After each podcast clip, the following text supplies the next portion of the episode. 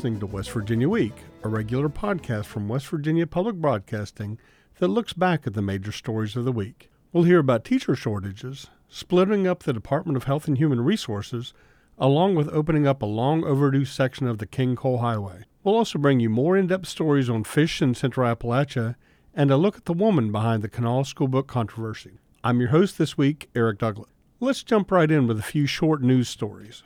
A program aimed at tackling the state's teacher shortage is growing. Chris Schulz has more. Now in its second year, the West Virginia Grow Your Own program aims to start students interested in becoming teachers on the path to certification in high school. It is one piece of the state's attempts to address a shortage of more than 1,700 certified teachers. Jeff Hunter is a coordinator of educator preparation for the West Virginia Department of Education.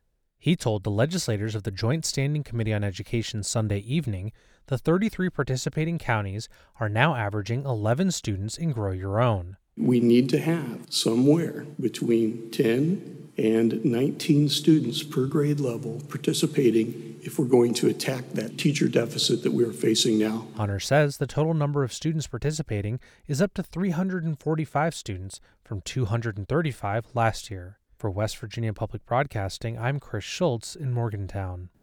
The state's PEIA director says the agency is making strides in controlling prescription costs and advancing wellness programs.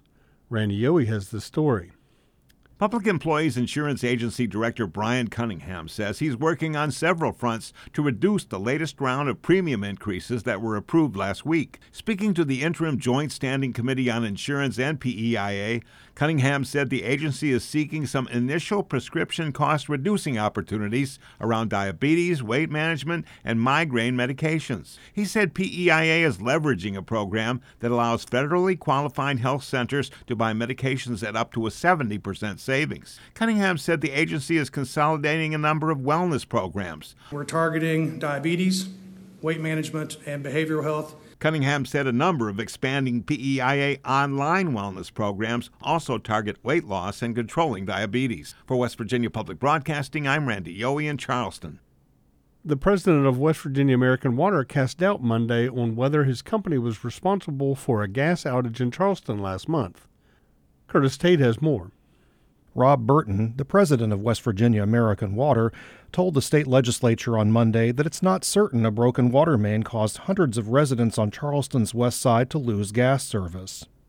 Burton, testifying to the Joint Standing Committee on Technology and Infrastructure, said the 8 inch iron pipe was installed in 1989 and could be expected to last 80 to 100 years. He said no problems with the pipe had been detected. The 8 inch ductile iron main was in good condition with no history of leaks, repairs, or customer issues dating back through our readily available records since 2009. From the beginning of the outage on November 10th, Governor Jim Justice has blamed West Virginia American Water for causing it. Mountaineer Gas has sued the water company, and the State Public Service Commission is investigating. Burton pushed back in his testimony Monday. Does the gas line have a leak history? Is it also it is also unknown as to which underground utility broke first. Burton said Mountaineer Gas has not provided details about the age and condition of its pipe. Until there is a full investigation, prematurely declaring what caused this incident will not be helpful to prevent such an event in the future. Burton also said Mountaineer Gas has not explained why it couldn't isolate more of its gas lines as water spread through them. Water ultimately got into 46 miles of gas lines and many customers' household service lines. West Virginia American Water is offering a reimbursement to affected residents of as much as $2,000 provided they sign a waiver. The PSC has said its investigation could take 180 to 250 days to complete. For West Virginia Public Broadcasting, I'm Curtis Tate in Charleston. As the deadlines to split the state agency looms, lawmakers discussed the possibility of overlap in West Virginia's newly reorganized DHHR. Emily Rice has the story.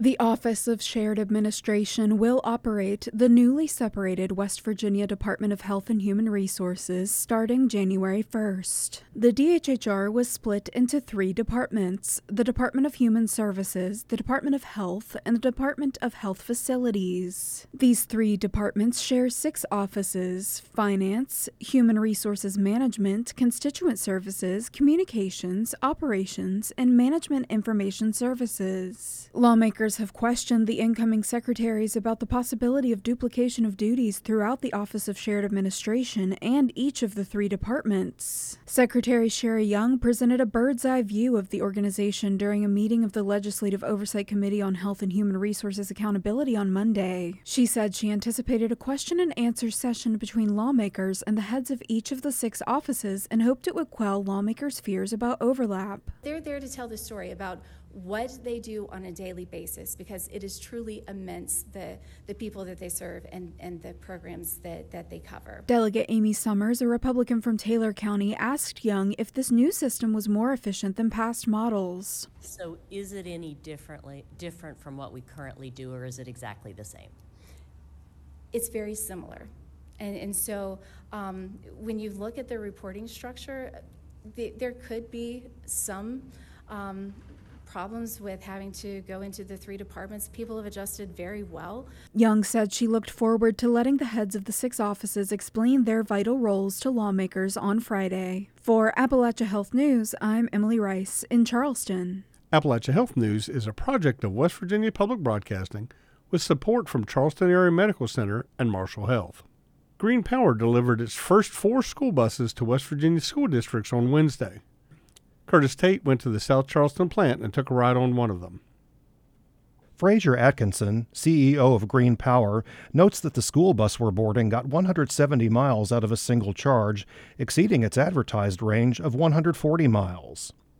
Green Power will begin building more of these buses, called the Beast, in South Charleston in January. On Wednesday, the company delivered smaller Nano Beast buses to Kanawha, Clay, Cabell, and Monongalia counties. The first thing you notice about the Nano Beast is how quiet it is. No roaring diesel engine, transmission, or exhaust. Instead, the fuel comes from a lithium iron phosphate battery, the same kind now used in Teslas. The biggest power consumption other than running the bus? The heater. The drive motor is number one, of course, and the heaters are number twos. The AC draws very little in the summer. What about those mountains in West Virginia?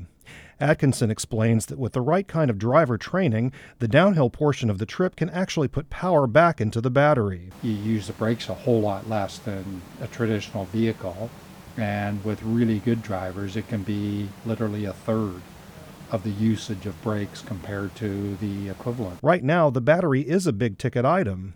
A battery pack for the bus can cost $20,000 and last for about 10 years. Atkinson says the cost will come down. So if that trend continues, you know, in five years the batteries will cost a whole lot less. and 10 years, they'll be a fraction of what they are now. The charging infrastructure has a way to go.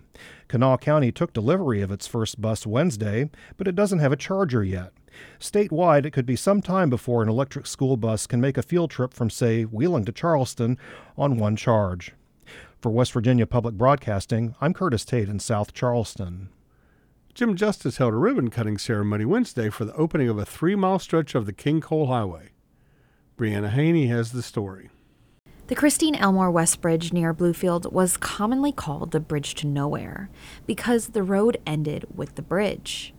The newly completed stretch of highway now connects the bridge and Airport Road to John Nash Boulevard near Bluefield. Governor Jim Justice says once completed, the highway will shave off hours of transit time for motorists and present an economic boost for the region. This absolutely is your bridge to so much economic development and prosperity when I hate to say it, but in many, many, many ways, we ran off and left southern West Virginia. Well, that's not going to happen on my watch. Noah Staker lives in Princeton and worked on the crew that built the connecting stretch of the King Coal Highway. Staker says the investment in this roadway will help tie southern West Virginia communities together and connect communities with safer, straighter roads. West Virginia is just a tough state to drive through naturally. So the more straight line you can get it, and it just allows people to get somewhere in 30 minutes versus an hour. And I feel like that's a big deal. It Gets people out and moving and traveling. The economic impact of the construction was $7.5 million in paychecks to West Virginians, 23 million to contractors, and 4 million in induced revenue to local businesses. For West Virginia Public Broadcasting, I'm Briana Heaney in Charleston. You're listening to West Virginia Week, and now some of our top feature stories from this past week. They say there's a lot of fish in the sea, but there's also an awful lot of fish in the streams and rivers of Appalachia. A new book by fisheries research scientist and WVU professor Stuart Welsh showcases some of the lesser known kinds of fish in central Appalachia. Bill Lynch spoke with Welsh about his book, Horny Heads, Mad Toms, and Darters. Let's talk about horny heads, mad toms, and darters. Can I maybe describe what a horny head or a mad tom or a darter is. Yeah, so a horny head is a is a name for a group of minnows and these are minnows that the males develop these little pointed horns on their head during the spawning season. They develop these horns, they grow these horns, and they use them to spar. They compete for females during the spawning season. In some ways, it's similar to a white-tailed deer with antlers in that, you know, a deer grows its antlers and then loses the antlers uh, after their breeding season. And it's same situation with these horny head minnows. They they grow these bumps on their head. They use them during the breeding season, and then they uh, and then they're lost afterwards, and then they regrow them the following year. Uh, and mad toms, what are they like?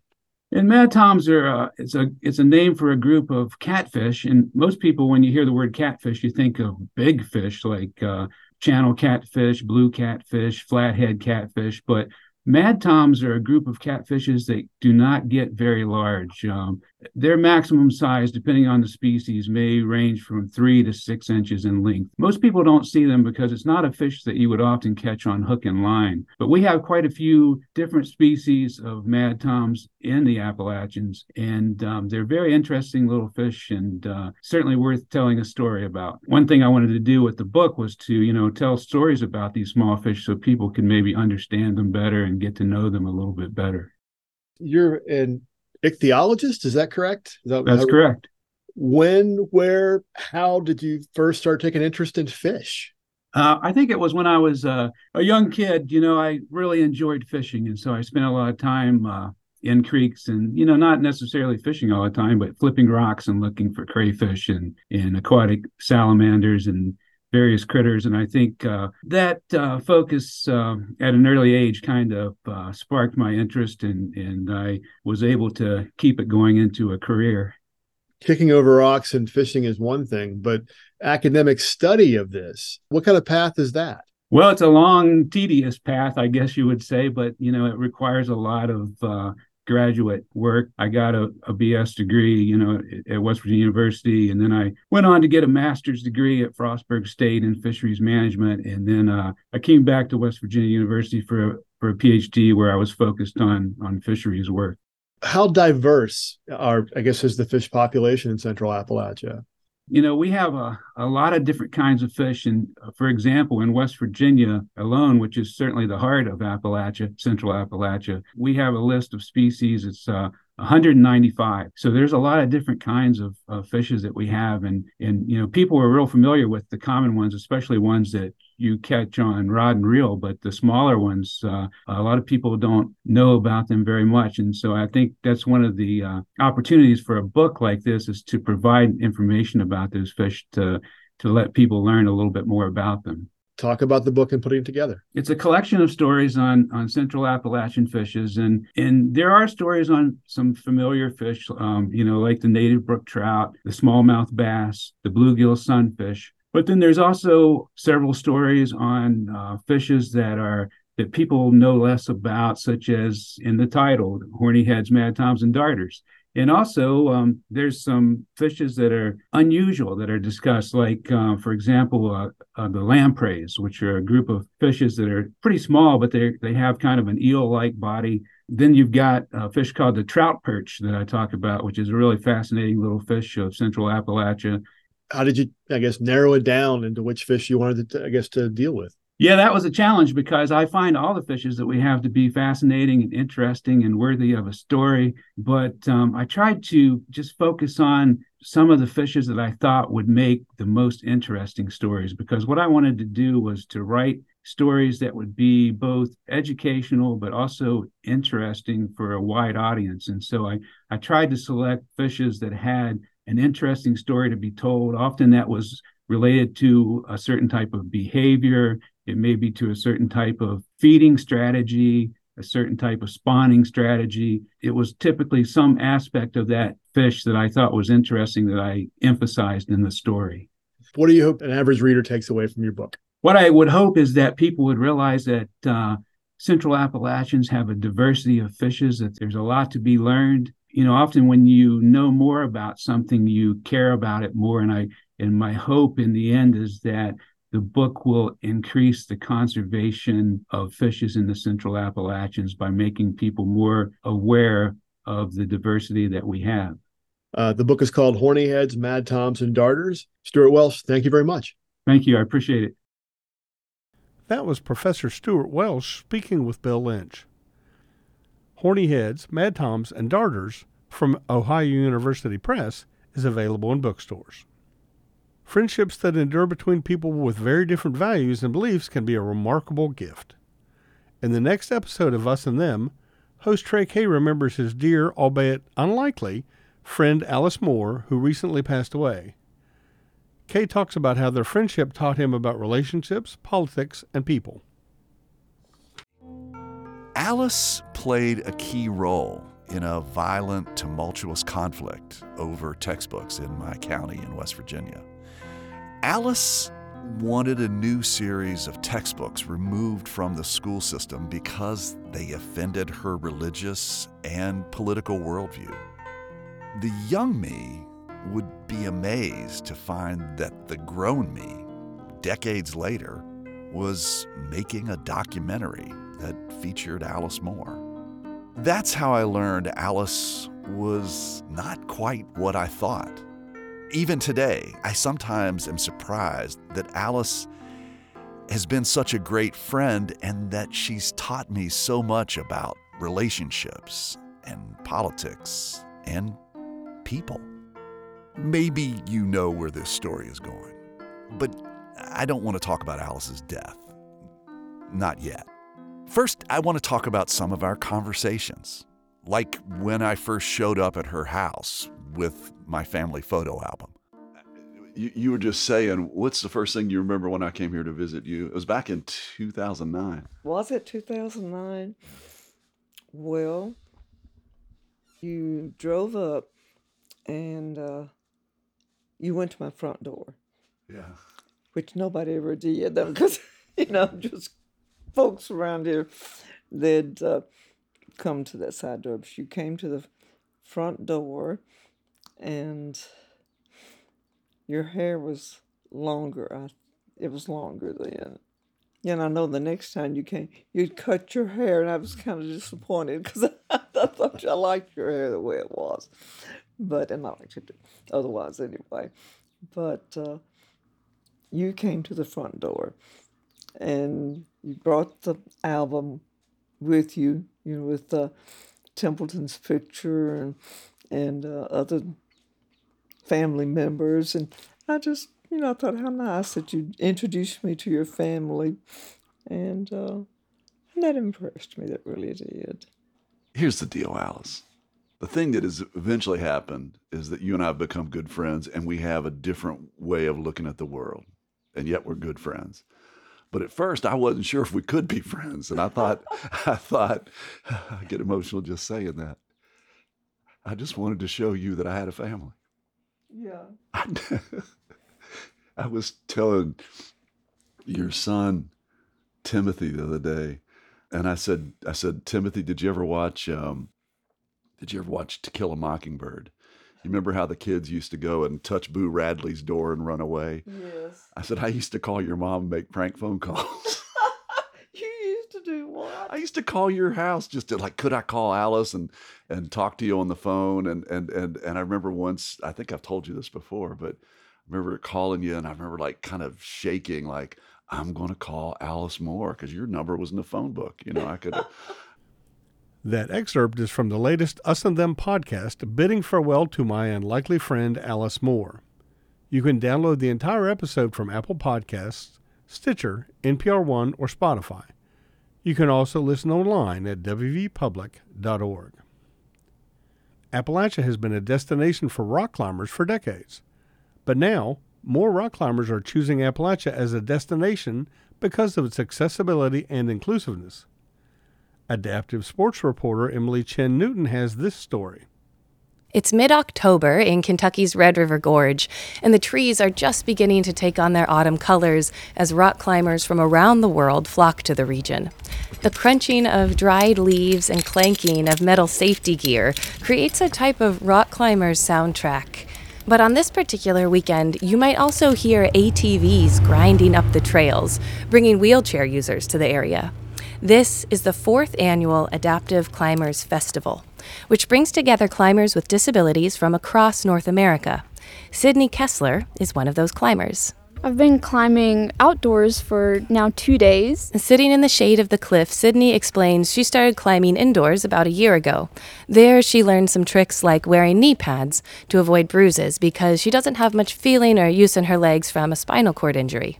For me, my climbing is it's basically 20 pull-ups in a row and figure out where I can grab my fingers into a, a hole or use a palm down method and try to push with one hand and pull with the other. And every climber at this festival finds their own adaptations and accommodations to their different disabilities visual, neurological, or limb differences. And the camping and transportation accommodations are just as varied as the climbing styles. The festival planning crew considers all of this when choosing the location. For the Adaptive Climbers Festival, we have such a very specific list of needs. This is Maureen Beck, who goes by Mo. Mo is an internationally decorated climber born without her lower left arm and one of the festival organizers. The Red River Gorge is known simply as the Red to climbers, and while it's renowned as some of the best climbing in the world for its overhanging sandstone cliffs or crags, she says that's not why the festival landed here as you can imagine, there's a world class climbing, you know, all over the country that would make that have excellent world class festivals. But you can't get a wheelchair to the base of the crag, or you don't have enough cabins for people to sleep in because they can't sleep in tents because of their medical conditions.